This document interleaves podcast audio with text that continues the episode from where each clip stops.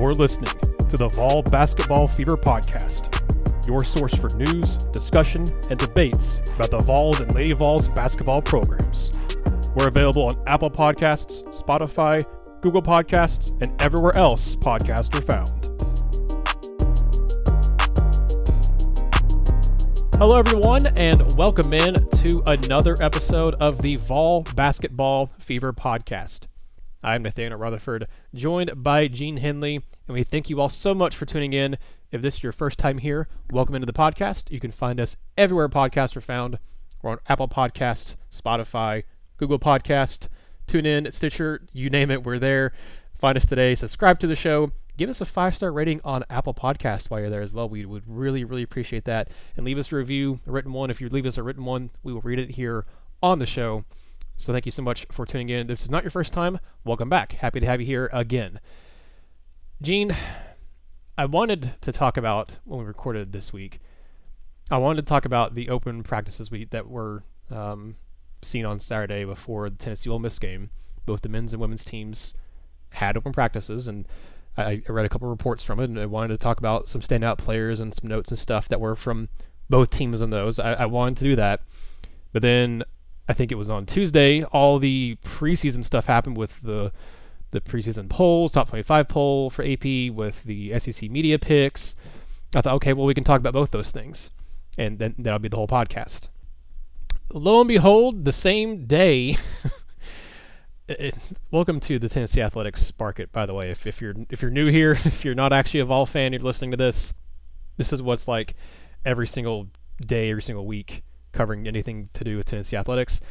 Lo and behold, a, a big drama bomb dropped with Jeremy Pruitt, Tennessee former head uh, football coach, and his lawyer seeks a October 29th deadline for the settlement with Tennessee after his termination as head coach from last year, and, and him, him and his lawyer trying to do a wrongful termination lawsuit, and basically threatening the university by saying that um, we have all this information, we know that basically that Pruitt wasn't the only one with his hands dirty, and we're gonna, if you're gonna fight tooth and nail with it, we're gonna get dirty and fight tooth and nail as well, and, and basically start releasing other information implicating other coaches, other administrators, and we have quotes and firing back from Rick Barnes and former, obviously Rick Barnes is the the main focus of this podcast, uh, at least it pertains to this podcast.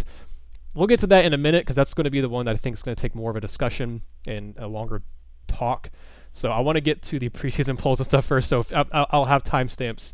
Uh, if you're on Spotify, I think you can just tap it or click it or whatever and take it right to it. But if you're in Apple or somewhere else you see the timestamps, you can just skip ahead. If you don't want to hear the preseason stuff and, and you want to hear the Jeremy Pruitt, Rick Barnes stuff, you can skip that and skip back to this or however you want to do it. There, there should be timestamps for you to see where exactly uh, these topics start and end. But Gene, let's talk about the preseason polling stuff first because that'll that'll have some good discussion, but it won't take nearly as long, I think, as the, the rest of the stuff here. Both the men's and women's basketball teams at Tennessee are top 20 preseason teams. The men's team comes in at number 18 in the preseason AP poll. Lady Vols come in at number 15. I got to say, before I ask your opinion, I was a little surprised the Vols came in at 18. I thought they might be a little higher. I, I wasn't going to expect anything higher than like, I, I was expecting maybe 16 or 15 somewhere on there. So 18 is not too far off. I'm not going to, you know, pull hairs over a few spots here or there, but I was a little surprised to see them at just 18 rather than, I don't know, like I said, 15, 16, maybe even 14. Whatever, it is what it is. The preseason polling from the SEC Media Days picked the men's team to finish fourth. They picked Kentucky to win, which I think that's an interesting conversation for you and me to have. Alabama, Arkansas in the two and three spot. I think I said that correctly. Might actually be Arkansas, Alabama. I don't actually remember. It is Alabama, Arkansas, then Tennessee, then Auburn. Lady Vols picked second in the SEC, which is their highest preseason prediction in, from the SEC media, I believe, in five or six years. I think it was the 15 16 season, I want to say.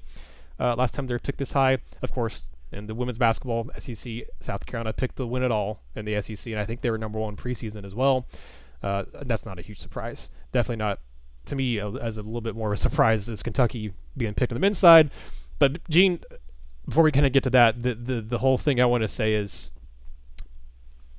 I I'm not shocked by any of this. I'm I'm not shocked by the fact also that you look at the men's side, and they they have obviously the first and second team um, SEC teams.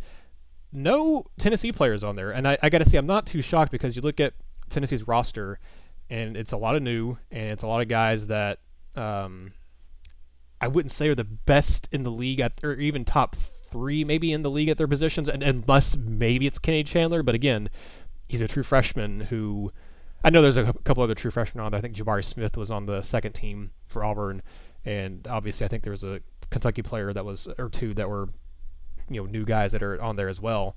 But Tennessee, Justin Powell's not going to be on there. Uh, Fulkerson isn't going to be on there with the fact that he was hurt last year um, and didn't have a, a, phenomenal season. You're not going to have Victor Bailey or Santiago Vescovi on there when there's other guards in the league that are uh, more high profile than those two. So that didn't really shock me. I just thought it was kind of interesting you didn't have anybody on there. I was a little surprised that Rae Burrell didn't make the SC, All SEC team for the women's side. I'm also I don't know why, but there's not a maybe you can speak to this. I, I, I don't I don't I just really don't know why is there not a second team All SEC team for the women's side? Why don't they get that distinction, but but the men do? So I thought that was weird, and I also felt like if there was a second team, Rae would have made that team, and, and maybe Horston, but I, I think definitely Rae Burrell would have at least made the second team. I'm a little surprised she didn't make the first, but kind of your all-encompassing thoughts, and I'll, I'll get to some to more granular granular details on that, Gene. But anything that stood out to you from again, this is preseason stuff. You know, we'll make our preseason predictions here in the next few weeks, and and we're obviously 100% accurate on all of ours. And you know, you can go back listen to last year's podcast when we did an, an SEC podcast, and Gene and I were spot on on everything. We got all of it right. Coach of the year, player of the year, order predicted order of finish. Even though we had two different predictive orders of finishes, we both were right somehow. That's how good we are. But Gene, any overall thoughts you have before we kind of move into some more granular details on on these preseason polls and stuff? Uh, not really. I mean, I'm not really. Nothing surprises me on the men's side. Uh, I mean, I think that in, terms of looking at the players, there's there's not a player that when when you're gonna if we're gonna play the game, you know, such you know such and such should be in there. Mm-hmm. Then obviously the question becomes, who shouldn't? Yep. And I can't think of a player on Tennessee's team that should be in there at the expense of somebody that's already there. Uh, I think Keion Brooks from Kentucky was a little uh, slightly surprising of a selection but um, maybe Davonte Davis. But uh, I mean, no, I, I, think for the most part, I'm I'm perfectly okay on the men's side. Obviously, Oscar from Kentucky, the West Virginia, excuse me, the West Virginia transfer. You know, that's a, a key addition for them as well. So I, am not really too surprised by that. Uh, on the women's side, I think, I think I, I think Rae Burrell deserved it. I, am pretty sure that last year there were two teams. Um, it's just it's just weird to me that there wasn't two this year because you could be right. That's I just that's why I thought it was weird that there was only one this year. And I'm I'm reading Tennessee's press release and it just said that it's essentially the first team from all from last year. That's what they did. they just went with like it, the teams, the the the five players that made All SEC um, in the postseason last year, they just made them the preseason team this year. Uh, okay, I, I, guess, but I, I do I, I, do feel as though I think these things always kind of they're they're good for us media talking heads, mm-hmm. but I don't. I mean, unless you get ever so often you get that one player that's you know going to prove them all wrong, like the kid who feels they're a four star, but they get listed as a two star type person. Those, uh, but I, I think that Burrell's going to have every opportunity to prove a lot of people wrong with there because I do think that she's in line to have a really good season. Yeah, I think she is too, and, and that, yeah, like you said, I, I don't really think there's anybody on, on the men's side that you look at and say, oh, they got snubbed, or like you know, like you said, who who who you taking off? You mentioned a couple guys that you could take off, but then are you replacing them with a guy on Tennessee's roster? Because I don't think so. Like I, I, think if you take off a Keion Brooks or take off uh, a Davonte Davis, you're replacing them with someone else on another SEC team, not not a a Vol. And that's not to say that Tennessee doesn't have good players, because I think they do. I just don't know that you have again, aside from Kennedy Chandler, potentially, I don't know that Tennessee has a guy who's going to be an All SEC player um, this year because you don't have just one or two guys that you're counting on to be your stars. You don't have a you don't have a team that is is got a good uh, got a good core, but you look back a couple years ago with Grant Williams and Admiral Schofield. Those are obviously two All SEC candidates, and they were two All SEC players. Um, but that team was built around them. You don't have a you're not built around John Fulkerson. You're, you're not really built around Kennedy Chandler. You're, you're built around position groups, but you're not built around a specific two, three guys. To me, this, this team isn't, and that that I think could be beneficial to Tennessee this year. We we talked about that multiple times on this podcast. How the backcourt depth is very good, very promising. You worry about the front court, but you have a lot of good, on paper at least, a lot of good backcourt depth there. But on the women's side, yeah, I, I think Rae is very deserving of that, and I, I I agree with you. I think as long as she's healthy, she has a very very good chance of proving people wrong and earning the more important All SEC distinction, which is after the season. Because this preseason stuff's nice, that's all built off of hype and expectation. The the one that matters the most is at the end of the year because that's that's actually based on your merit. That that's something you've done to earn that. And not that you haven't earned the, the hype or whatever. You know, a lot of times you, you have. Obviously, you look at some of the the names on the women's side. They all played last year, and you know they're built. Their expectations are built off what they did last year and, and their uh, careers previously. And that's true to an extent for a lot of the guys on the men's side as well. But I think you're right, and I I, I would be I'd be pretty shocked if Rae Burrell doesn't end up all SEC and potentially like a, if nothing else, like maybe even an, an honorable mention for All American by the end of the year because I, th- I, think she's just a really good player and I think she's going to obviously take over the role that um, Davis left behind. Not not that you can replace Rennia, but I think Rae's going to be a, a pretty good fill-in for that role. In terms of where they're picked in the SEC, I think it's interesting that the Lady Vols are picked second because you look at obviously it's not a, a one-to-one comparison. You look at where they were picked in the AP poll, and Kentucky and South Carolina were both ahead of them. But then you look at the media poll, and Kentucky's picked fourth. Um, so you look at the national media expecting Kentucky to be better than what the I guess the local regional SEC media is because it's South Carolina, Tennessee, Texas A&M, Kentucky, and I think it was just Kentucky and South Carolina ahead of the Lady Vols uh, and the AP poll. I have to go back and double check, but I, I don't I don't think A&M was ahead of the Lady Vols there. On the men's side, it was I think I think it was a pretty one to one ratio there. I think the men's team I think it was Kentucky, Alabama, Ar- no Arkansas I think was below Tennessee. And I, th- I think they're below Tennessee in several other um, metrics and stuff too. But I, I, I, I don't know. Like to me, Tennessee being picked fourth it doesn't surprise me. I think that's pretty fair. I, I, think that's ultimately where I would put them because I, I don't think they're better than Alabama and Arkansas right now. I don't know. I don't know that I'd pick Kentucky to win the league. And Gene, I think that's the overall question I had about both media polls. The, the women's ones didn't surprise me as much. I, it's South Carolina's league to lose. That's that's obvious to me. And I, I think it's interesting Lady Vols are picked second, but I I understand that happening. I think you could make an argument for someone ahead of them. Um, I'll be curious to see if you agree with that, and maybe you do think someone should be ahead of the Lady Vols at that two spot. But I, I, think you're there's not a huge difference between two, three, and four. I think for the the women's side, men's side, I know Kentucky, to me on paper, got a lot better from what they were last year.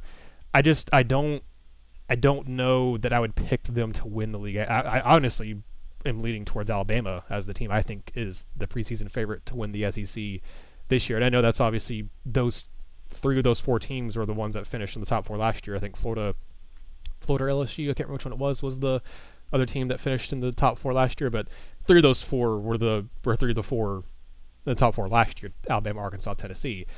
But I genu- I genuinely think Alabama will be the one that wins it, um, at least based on right now. So I, I I think is this a case of lazy SEC media picking Kentucky, or is there something to this, Gene, that maybe I'm blinded by a little bit because I, I think Kentucky Kentucky will be very improved from the, from last year. I just don't know that they're going to be winning the SEC improved.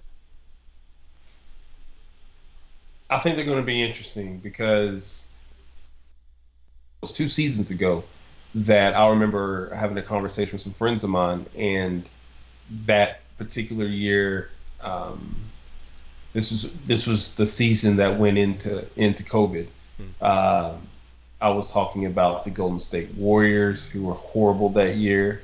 and I was talking about Alabama football, which had been below its typical standards.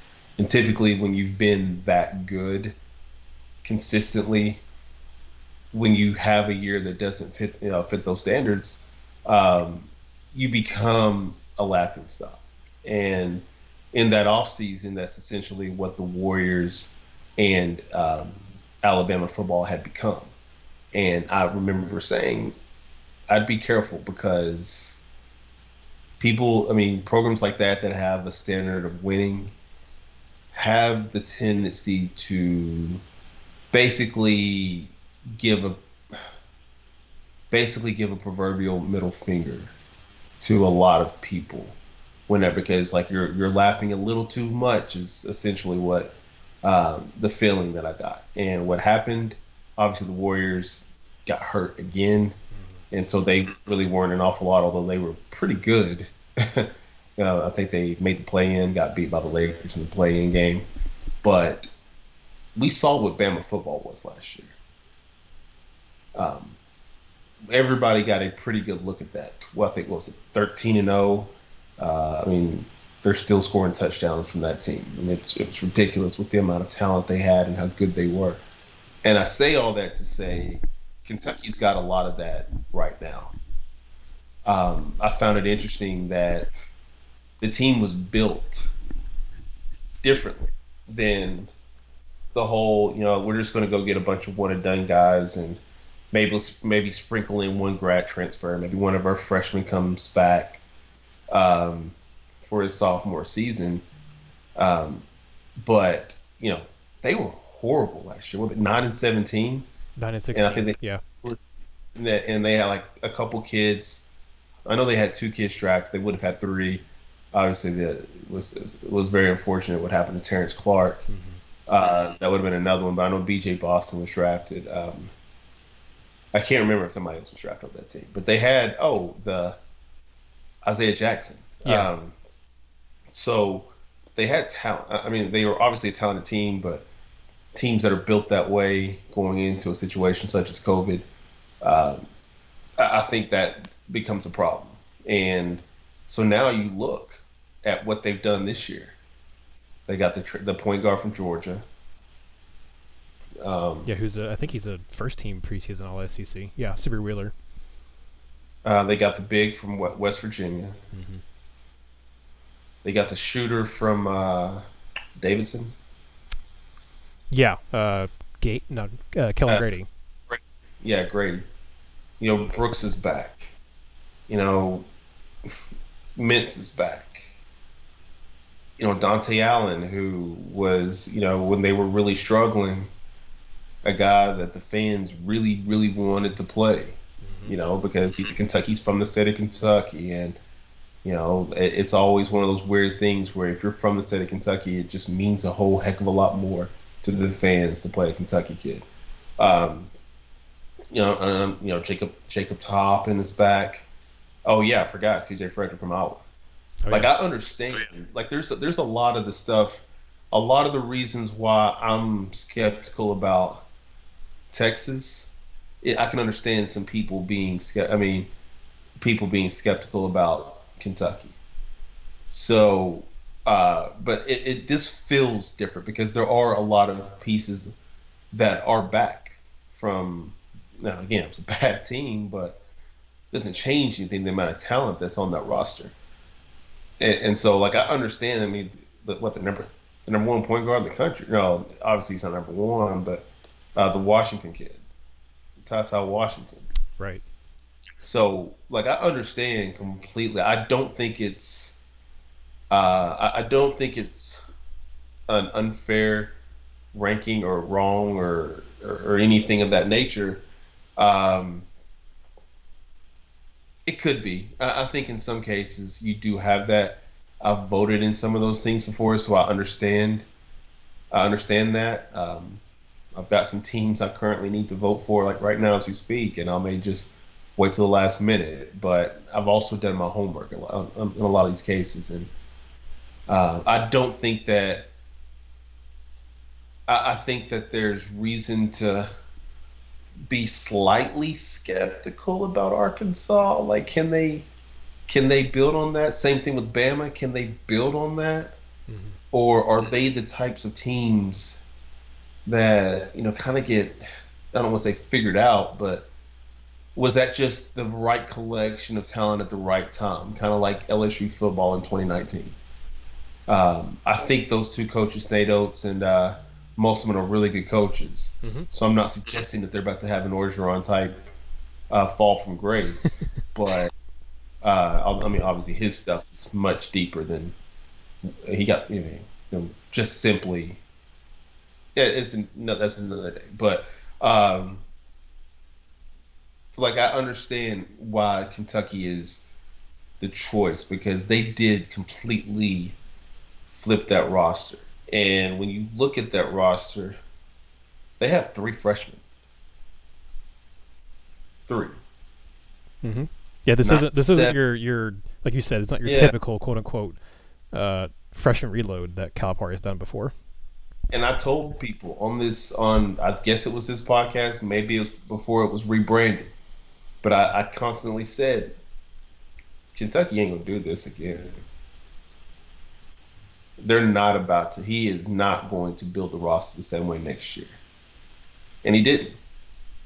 You know, he became very familiar with the transfer portal got some guys by transfer. I mean, you know, got some guys by graduate transfer.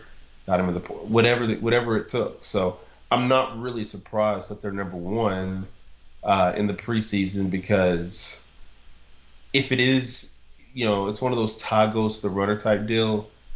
Okay, we've got Kentucky talent versus Arkansas talent versus Bama. Who am I going to go with? Yeah, Kentucky. Yeah, like that's I think that there's some of that too. Um, I don't know how close the voting was.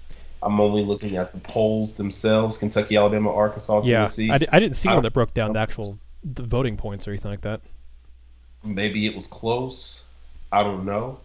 Um, but I, I, can only speak on like what I'm seeing, and I'm not surprised. Now, like they'll uh, they'll have you know obviously they'll have an 18 game regular season and a tournament to, you know to to back that up, but uh, Kentucky being number one this particular year is not surprising at all. I think it's just more uh, if there was no COVID and Kentucky had just had a, a, normal Kentucky type season, I don't think we'd raise our eyebrows at it. But it's just they were so bad last year, and I think as a result of them being so bad that if uh, if Calipari is the if if he's the the coach, not the recruiter, if he's the coach that I kind of think he is, uh, then this kind this will have some sort of again maybe not Bama result, but you know 2020 Bama football sort of feel where everybody got their jokes off, everybody got their laughs off, everybody made fun of us, but a chance to remind a lot of people um, that we're still a good program. Again, he still struggles against Barnes. I mean, that may not that may that still it still may not change. Um, but it just feels like going into the season, that's a smart. I mean, that Kentucky picking Kentucky to win the league is a smart choice, and maybe a lot of people are thinking for the same reasons that I am. I think it's fair. I, I, I'll we'll be sharing our picks, like I said, here in a little bit because the season starts in three weeks now. That's crazy to think about, but the season starts here in three weeks.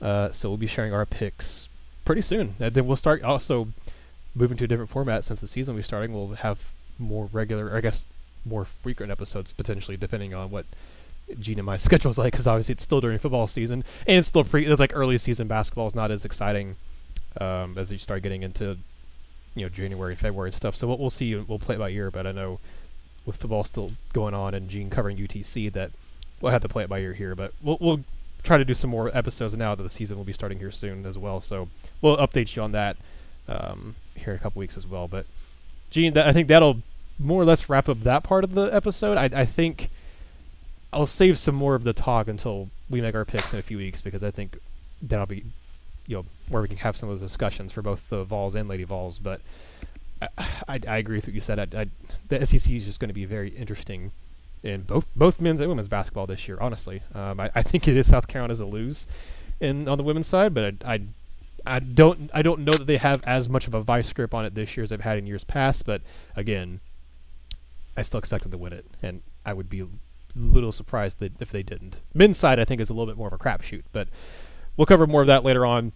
All right, let's get to the main topic, the one that a lot of people probably the reason why they clicked on this episode, and that's to talk about all this lawsuit stuff. Gene, we'll try to not talk for too super long about it because I don't want this podcast to go for two hours.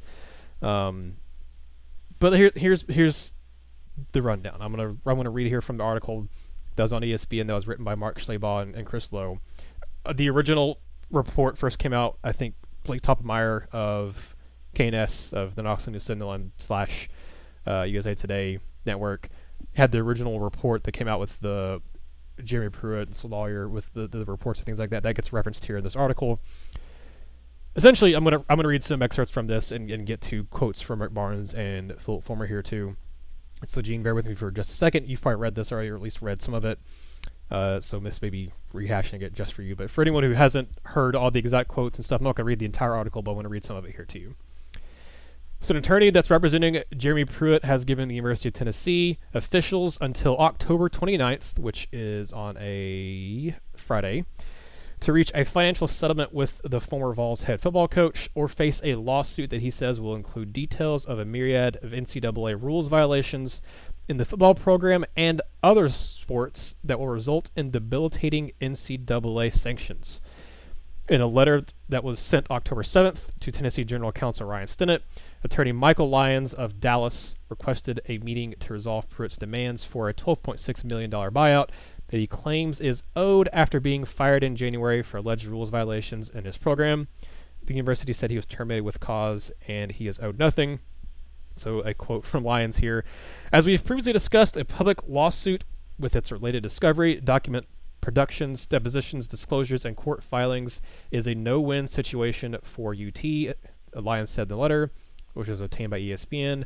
Even if UT prevails on its claimed defenses to the contract, which is unlikely, the public revelations from the lawsuit will invariably embarrass UT, its athletics department, and the administration. All of the parties to this dispute should try to avoid that. Later on, Gene, in this article, it's mentioned uh, that Lyons added in his letter, we've learned that UT upper administration that was involved in or encouraged impermissible recruiting tactics. We've also learned that several prominent UT boosters have been and are involved in efforts to impermissibly recruit student athletes across multiple sports, spanning multiple coaching regimes, some of which are still in place. One of those coaches that he said is still in place and was named in that letter was Rick Barnes, Tennessee head basketball coach, and also, former Tennessee athletic director Philip Fulmer. Uh, trying to get to the actual quote here. Yeah. So uh, Fulmer's quote here: uh, "The days I interviewed each candidate for the head coaching, head football coaching position at the University of Tennessee, including Jeremy Pruitt." I emphasized that you did not have to cheat to win at the University of Tennessee and that cheating would not be tolerated, Fulmer told ESPN. Jeremy has no one to blame but himself for his firing from UT. He had a great opportunity at a great university and he simply screwed it up. But Gene, here's the main point, I guess the main quote I want to get to here for this particular podcast. Rick Barnes, who is entering his seventh season as the Vols basketball coach, echoed Fulmer sentiments.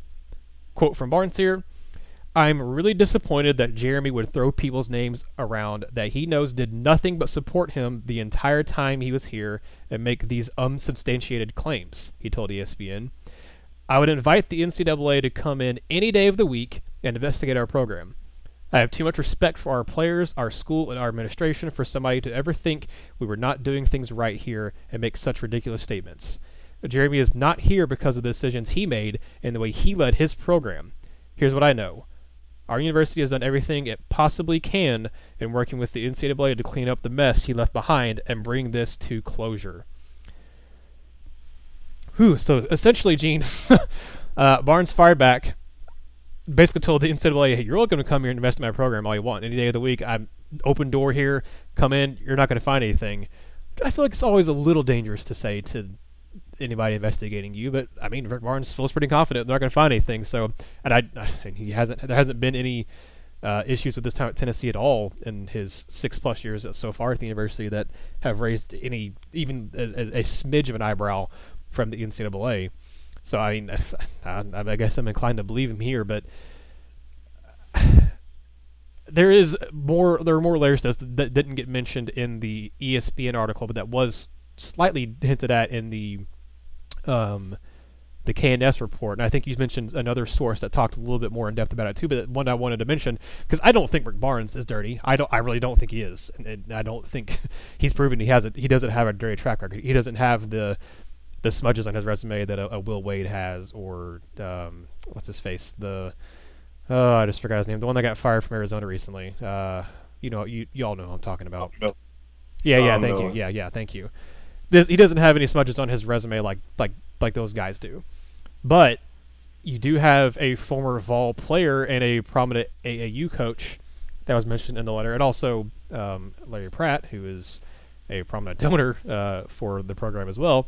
But Bobby Maze, who we've talked about on this podcast before, because a lot of his uh, basketball players at his AAU program, uh, the B Maze Elite, have come or about to come to Tennessee. You've had uh, Gene, you and naming the names before we started the podcast here.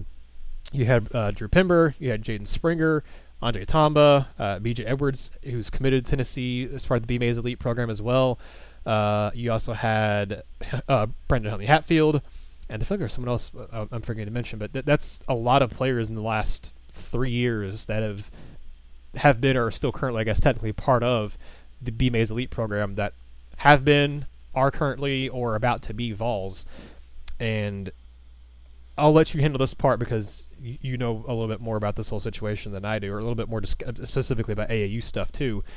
But it's not it's not great news uh, for Tennessee, and, and definitely not for Bobby Maze' AAU program that his name has popped up in this. And, and if this does, if Tennessee does continue to dig in their heels and entrench themselves into this battle, that's the only that's like the main thing that would concern me for the basketball program is is the whole Bobby Maze stuff because I, I really I truly believe Rick Barnes himself is clean, but that doesn't mean everything else around recruiting for basketball is clean. He can be clean. His his coach his his recruiting assistants, excuse me, um, his assistant coaches can be clean, but that doesn't mean everything because we know basketball is a dirty sport in recruiting. Even with NIL stuff making things legal, there's still plenty of illegal or under the table things you can do to get a recruit to your school that the NIL you can't just hand wave away with that. So I'll let you kind of talk about it, but it's it's not good news that Bobby Maze is his name has popped up in this this whole situation.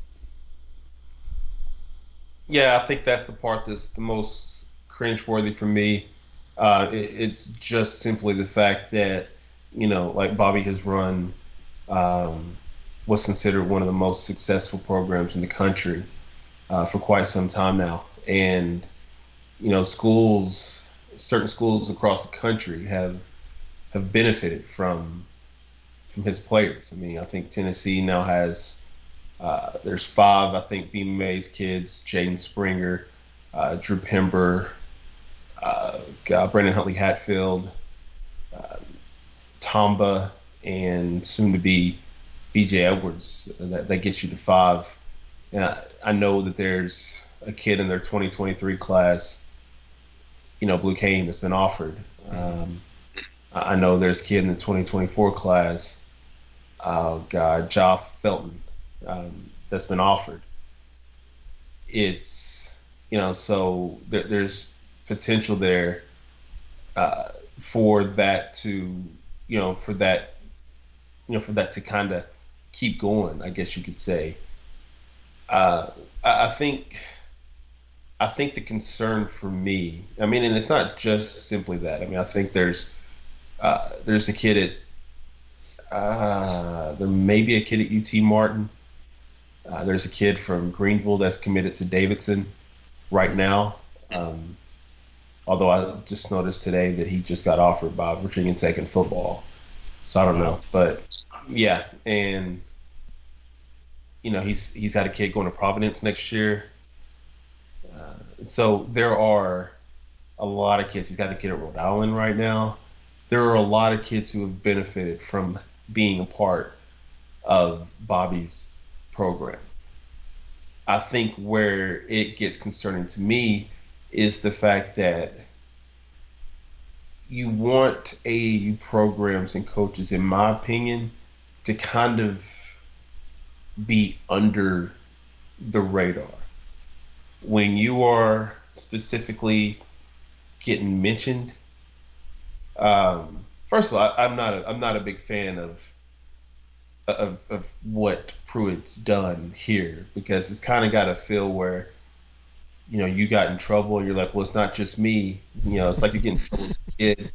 Like, I didn't I didn't grow up in siblings, but hmm. uh, you know, for those who grew up with siblings, when you know, like you, you get caught eating cookies and mom told you or dad told you not to have any cookies and well, Johnny had 10 of them. I only had five. Well, well shut up. Why? Like, why? I mean, why are you doing this? Like, mm-hmm. that's that, that, I'm not a fan of that. So let me be clear. But, and I understand a lot of people feel a certain way uh, about the person who is doing this. Um, but it doesn't mean that there's not some level of truth to it and that's where it gets concerning to me because we are talking about. Uh, I mean, I, I, think you read the. I think you read what the statement said, mm-hmm. but basically, Lyons asks for all documents regarding Larry Pratt, Bobby Maze, or Rick Barnes, and the use of any foundation or organization in connection with providing benefits. Sorry, to student athletes or recruits. Um, like when you've got an AAU coach who has helped your program with numerous players, get numerous players, that ain't good. And a for to me, AAU is about get you know getting kids opportunities to go on to the next level that they want, because that's why kids play AAU. Obviously, I have a son. I mean, people who have listened to the podcast, um, I have a son who plays basketball at Cleveland High School and plays AAU basketball. Um, I know of a kid at Cleveland that played for the B Maze program at Cleveland now. He's a junior. He's one of their 2023 kids. Um, I don't know if he's going back, but he played for him this past year. And so, where I think this is concerning to me is when you get named – how many of these kids that are currently a part of your program, how many of these kids' families look at a situation like this and say, man, do is this something I want to be a part of or is something going to potentially affect my eligibility if I continue to be a part of this program? Like these are the things, you know, or oh, they're you know the, the the head basketball coach of Tennessee's name is listed it, it's you know it's not always what you know it's what you can prove and if you have people out there that are thinking that you know that Barnes is some in some way, shape, or form dirty, I don't think for at all. I don't think for a second. I think he's one of the best things that's happened to the Tennessee program because there's been, you know, the thing you and I have talked about the lack of uh, um, consistency in terms of the coaching ranks it this may be what like the second or third longest term in how long? Right. Yeah. Right. I mean, when you look, I mean, you've got some stability. That's the word I was searching for. You've got stability in that program, and good stability. I mean, yeah, I get it. He had a the the whole UCLA thing happened, and then they did not have a great year that year. Um, I get it. I completely understand all of that stuff. But that dude has been a really good coach in Knoxville. If you wanna if you wanna nitpick little things that happen along the way, you go right ahead. That's your prerogative. But then I'll say, would you rather have Donnie Tyndall back? Like I thought, I think I think Cuonzo Martin was an underrated coach there. You know, obviously he took them to a Sweet 16. Tennessee as a program's been to eight of those. That matters to me. Doesn't have to matter to you. Matters to me. It's a that's a that's a postseason sport. He you know, thirteen percent of their Sweet Sixteens he's involved with. Mm-hmm. Um, but I don't want him over uh, Barnes. I get it. Pearl was everybody's guy and all this, that, and the other. I think you'd much rather have the way you feel about your program right now in terms of, you know, cleanliness, this situation notwithstanding. I think you'd much rather, you know, like this situation. Uh, you don't have you don't have issues inside of your program, at least there. Do you want Buzz Peterson? Do you want Jerry Green? What about Kevin O'Neill? How about Wade Houston? And that's pretty much every coach that I can remember from the moment I started liking basketball when I was like eight years old. I don't remember anybody else. Consider I'm not a Tennessee fan like most of the people listening. I deserve I deserve some congratulations. Well, yeah, I mean, well, the pro- the problem is, I mean, Don DeVoe's still alive, but after after that, the rest of the coaches are not alive anymore. So you you, you about ran through all the ones that are still alive. well, I went through the ones that are through my you know that I remember. Obviously, I grew mm-hmm. I grew up with family in Knoxville and read the Knoxville News Sentinel a lot and had uncles and an uncle and aunts or uncles and aunts really talking to me about Tennessee when I was a kid. So Vols, Lady Vols, football, all I get it all. Um, but you've got a level of stability in your program now, and that's what concerns me. Like everybody, everybody that I know of, uh, let me say this: there are I know of college coaches, no no details necessary, that are leery of the B Maze program, and they will not deal with players within that program. Um, I know of most of them. Most don't have that problem, and, I'm, and again, I'm not to say I'm not here to say that either one is wrong for that mentality. Like I've covered coaches who have who I mean who who have worked with B Maze. I've seen it like I've met him. I've talked about I've talked to Bobby on a couple of occasions. Heck, when go after seventh grade, my son made the Bobby Maze program. Maybe it was the A team, maybe B, C, or D. We went another direction because he had by the time I, I heard I found out that he had made the team, he had already uh, committed to another program. Um, would my perspective be different? Probably but I, I have a little bit more of an outsider perspective here. From my conversations with them, I like them. So I'm not speaking on anything personally.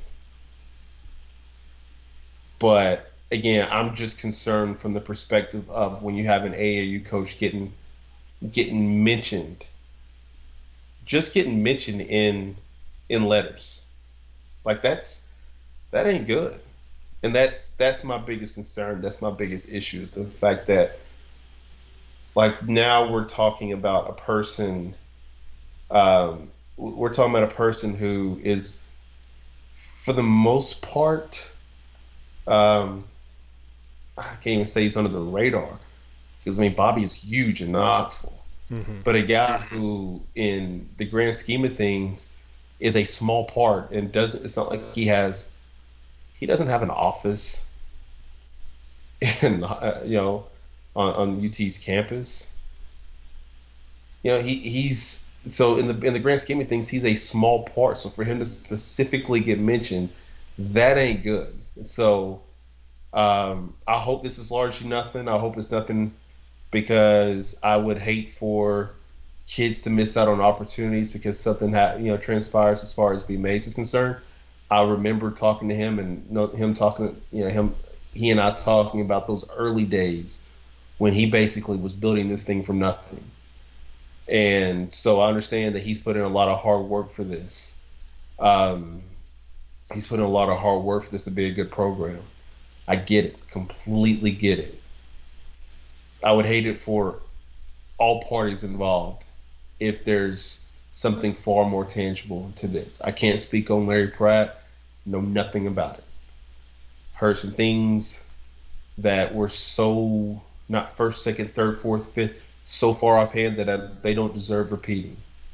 I don't know, so I'm not here to speak on it. I, I feel a little bit more um, knowledgeable of the of this stuff concerning um, B Maze, and only in the context of my you know my dealings with him. Not a bad guy, but I also understand that it's that it's not my dealings that are the issue. Um, so we'll see where this goes. Again, I, I, I don't love. Again, I'm really more against. I mean, heck, the timing of it. I mean, it seems convenient that it's Bama week uh, for football. Yeah. Um, I, I'm I'm not fond of just what he's doing here. I understand it, but this wasn't going anywhere um, at all. I think that Barnes' response was really good, but I'd be real careful with that. I think it was a really good. I think it was a really good statement, but I would be really careful. Just because, just because you don't know things going on, doesn't mean things aren't going on. And that's not, and that's something I would hate to have happen. Um, but we'll see, man. I mean, we'll see. Like I, I've been trying to think all day ever since I first heard from Nathanael about you know how I wanted to frame this, and I don't want to frame it like negatively towards any particular person, body, thing. I mean, I try. I wanted to give some context to everything that I understand about the situation, and kind of just let people go wherever they want to go with it. But it's not a situation where I think it's good for anybody involved at this point forward because um, I don't know what could happen. I mean, a lot of people can say confidently that nothing is going to happen from this, but and who knows the way the NCAA works. Um, look, I used to cover Will Wade. I understand um, the wheels of justice move pretty slowly at times. and uh, I've noticed that because that was in what 2018, 2019 when that first came out. That was what two and a half years ago. And HBO's making documentaries about Christian Dawkins. I think that's his name. Um, but there has been zero resolution as to what, if anything, would happen, I mean, could or would happen or will happen with with Will. Um, Sean Miller took. I mean, I don't remember the details as to what happened with Sean Miller ultimately. Uh, I think, yeah, I think he ultimately got fired. I think it's because he had a bad year. Right. More was, so, his recruiting was going downhill because he couldn't recruit anymore because of all the stuff going on. That didn't affect Will. So no, it's not. yeah, yeah, it seems that when you know in the Pac-12, what we saw in the postseason, Pac-12 is largely underrated. Um, what was at least largely underrated uh, this year. So, like, that's just my thing. It's like,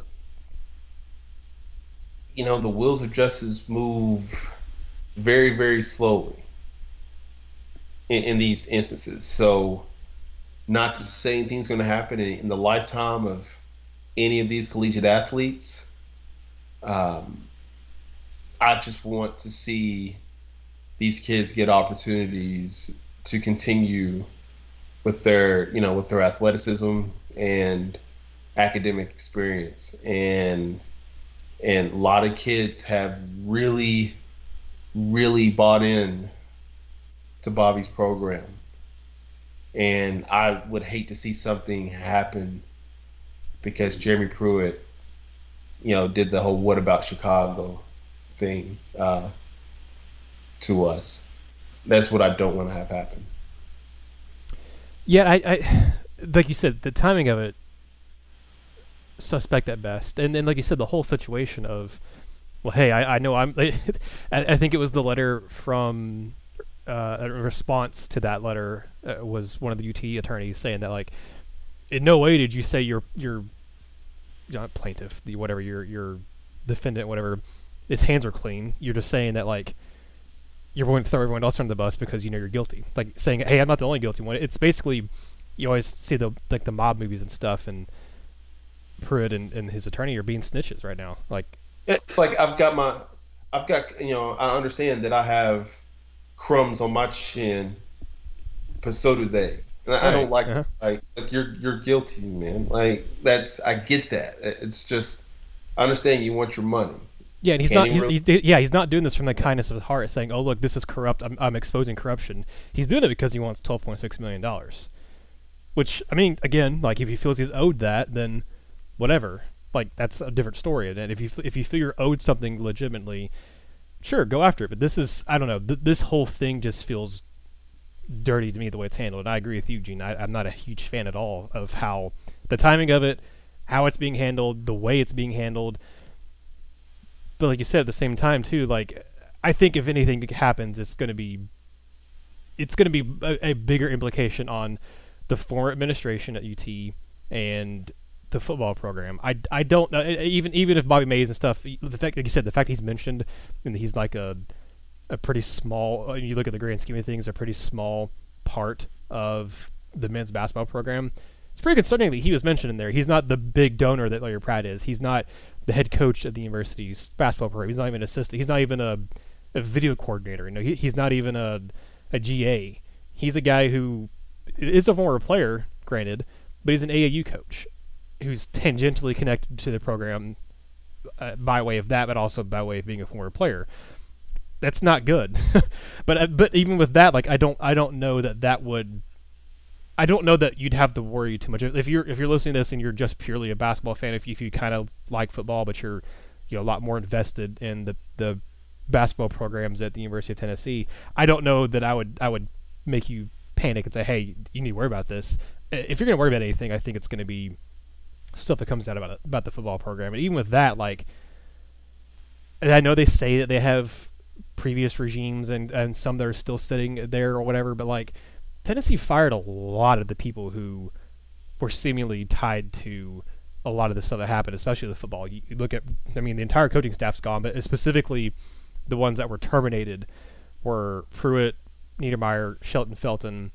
I think that's it. But then you also, I mean, he s- stepped down, but he was, it was a mutual agreement for Philip Fulmer to leave when he did. They just wanted to, you know, and, and to be fair, they wanted him to save face and, and not, you know, besmirch the Tennessee icon, a legend, any more than he'd already been besmirched. I, I, I, think that's fine, like whatever. But he was also uh, obviously involved with something, whether it was a lack of control or whatever. I mean, the, what was the quote from Donde Plowman? It was stunning and shocking just how deep everything went and how messy all that stuff was with with the football program. I, I my, my whole point in saying all this is I, I don't think if you're a Tennessee fan that you should worry a great deal about the basketball program, but I, I think your point was made very eloquently, Gene. You don't want to mess up the stability you have here. And, and Rick Barnes just signed that extension recently. It is you know going to be here f- probably for another.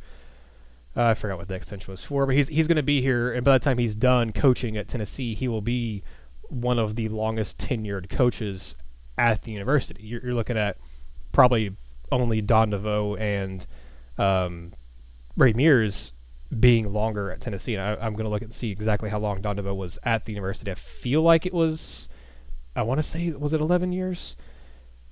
I was very close. It was technically 12 seasons, I think. So it, it was, you know, over a decade.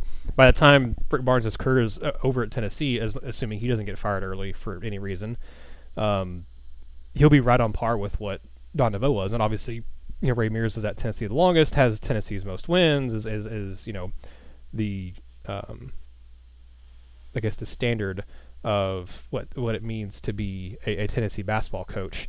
And I guess I mean I don't know. You could argue Bruce Pearl. Bruce Pearl would have if he'd stayed at Tennessee longer, he would have he would have surpassed Ray Mears and stuff like that. But obviously he wasn't. Uh, so we won't get into that. But yeah, Ray, Mears was at Tennessee for what 16 seasons, I think, F- 15 years, 16 seasons, somewhere around there. But they're 15, longest. Yeah. So yeah, he, he he. You don't want to mess up the stability that you have with this program because that this is not a program that's used to stability. The last since Don DeVoe, the longest you've had a head coach at the University of Tennessee.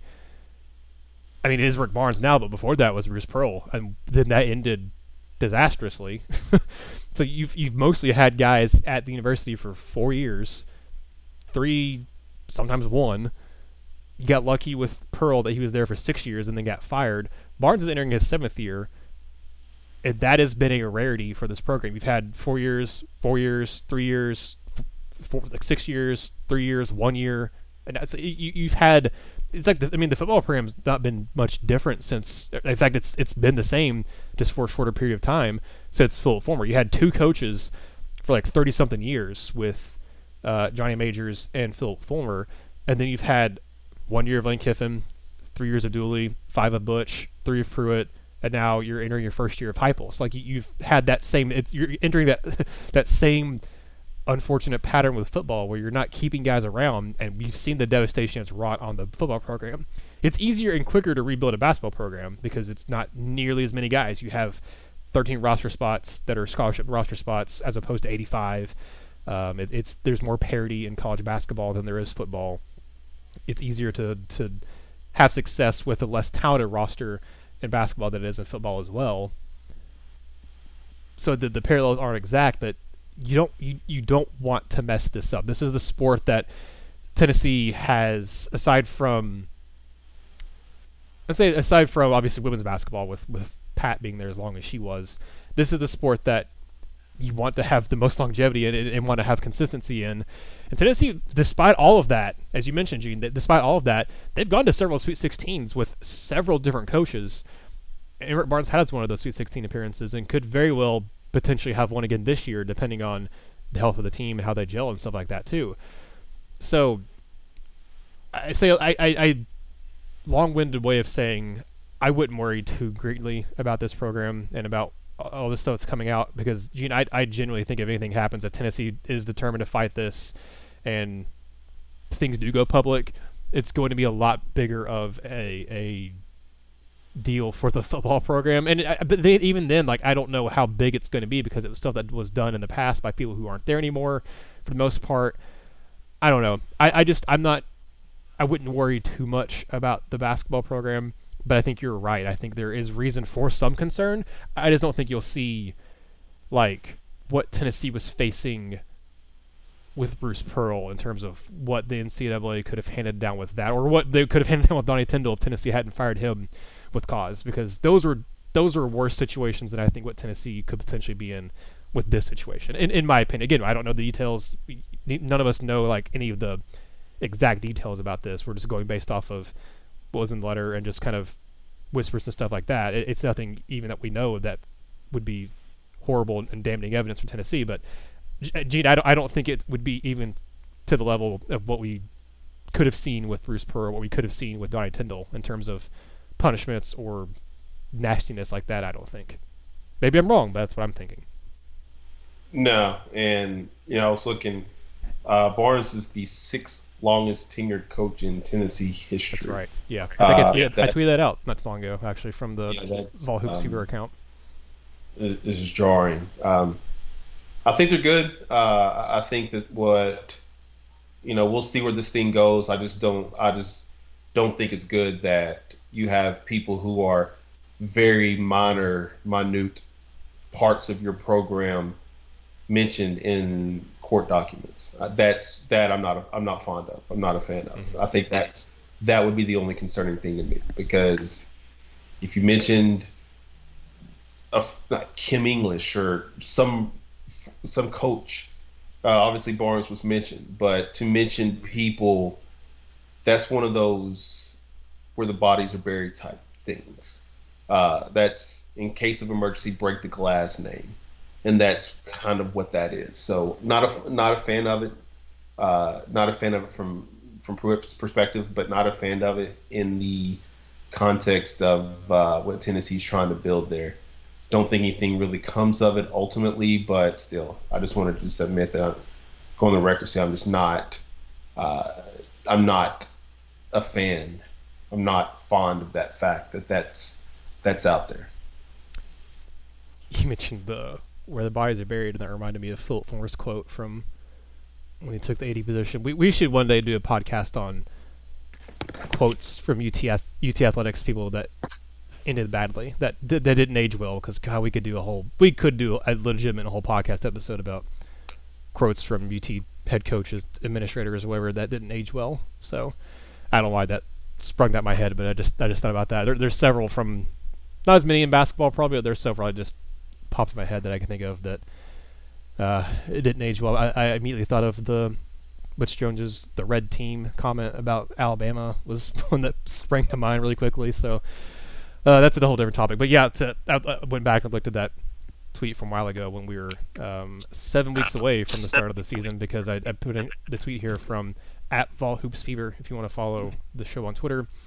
Uh, so Rick Barnes is entering his seventh season as UT's head coach. He's only the sixth coach in school history to coach seven or more seasons, and he ranks sixth in school history in wins with 123. I think if I look at uh, it deeper there, I feel like there was something else. I think I, I may have added something to that too, saying it's something about how um, he only needs a couple wins, I think, this year to move up to fifth all time. I'll, I'll go pull it up really quickly before we in the podcast here. But a reminder again, we are only three weeks away from the season starting um, with both the men's and women's team. Basically, the men's team plays on November 9th for their season opener, but before that, they have the exhibition game, and they also I think they have a a closed private scrimmage, I believe, with Davidson. I want to say either this weekend or next weekend. It's it's obviously not open to the public, um, so unfortunately, you know, no one's gonna be able to see it.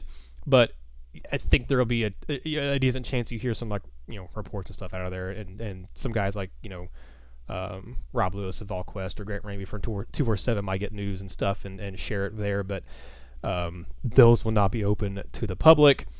Lady Vols, I, I want to say have one as well. I could be wrong about that. I know they have a, an exhibition game before the season starts, but uh, both teams are going to be opening the season in early November. Like I said, the men's team on November 9th, Lady Vols on November 10th. But I, I think that's that's probably where we should end this. I, I I feel like we could talk a little bit more about some of the stuff in the in the report and, and kind of go on about that. But I feel like we'll get off the topic of basketball, and I don't want to do that a whole lot in this podcast. We I want to keep this one as much about basketball as, as, as possible. There's plenty of other podcasts out there that talk about all UT sports in general. We'll, we'll kind of I mean we'll mention we have talked a little bit about the football program here a little bit um, in previous episodes, and obviously here today as well. But I, I want to make this as much basketball centric as possible. We'll, we'll bring in other tangentially related topics from football, baseball, softball, or, or, or whatever. But for the most part, I, I think this should just be a, a basketball podcast because I don't think that's out there very much for Vol fans who appreciate and like basketball a ton. They don't they don't have just a dedicated basketball podcast. So I want to do that for Vols and Lady Vols fans um, to give you that. So anyway, I was just kind of going on a little rant there. I'm going to end the podcast here. So if, if all of you enjoyed this, if you want to hear more, if you have any questions about anything we talked about here, whether it was the preseason stuff, whether it was the uh, all the reports and the lawsuits and all that stuff, please let us know. You can hit us up on Twitter at Vol Hoops Fever, on Facebook Vol Basketball Fever. So go follow us, go like us there, send us a message, send us a tweet if you if you have any questions or anything um, pertaining to any of this or anything you want us to cover here in the future. Again, the season will be starting somewhat soon, so we'll, we'll probably be expanding back to doing more than one episode per week in the month of November. Again, we're getting close to holiday season, football season still going on, so schedules are uh, going to be crazy. But we'll, we'll, we'll, at least by the time January rolls around, we should be getting back to doing uh, multiple podcast episodes per week, and hopefully we'll have some news for you on the Lady Vols front for future episodes. So keep an eye out for that. I don't I don't want to say for sure because nothing is finalized yet, but I, am very hopeful we'll have uh, some news on potentially a Lady Vols specific podcast, not just the Vol Basketball Fever one, but kind of expanding the format a little bit and doing a show that's dedicated specifically to Lady Vols. This one we'll still talk about both teams, mostly I guess the men's team, but Jeannie and I obviously do talk about Lady Vols as well. But be on the lookout for that. I'll, I'll keep you updated. Again, nothing set in stone just yet. Nothing really even kind of penciled in necessarily. So uh, don't get your hopes up too high, but I'm, I'm hopeful we'll have something here in the coming weeks uh, to share with you on that front. But signing off for Gene, I am Nathanael. Again, subscribe to the show if you're new here, or if you're not new and you haven't subscribed yet, do that. Leave us a review on Apple Podcasts as well. Follow us on social media. Send us any questions, any comments, uh, any thoughts. critiques. If you're gonna critique us, do that on social media. Don't do that on, on the Apple review. That that that that hurts more than it helps. Even though I, I appreciate the feedback, it uh, it it's better to have positive reviews and stuff on Apple, unless you just hate us and you want us to suffer. So if that's the case, I'm sorry and I feel bad. But anyway, hope you all have a great day. Signing off for G9 Nathanael. This has been another episode of the Vol Basketball Fever Podcast. Thank you for listening to the Vol Basketball Fever Podcast. Subscribe to the show so you'll never miss another episode.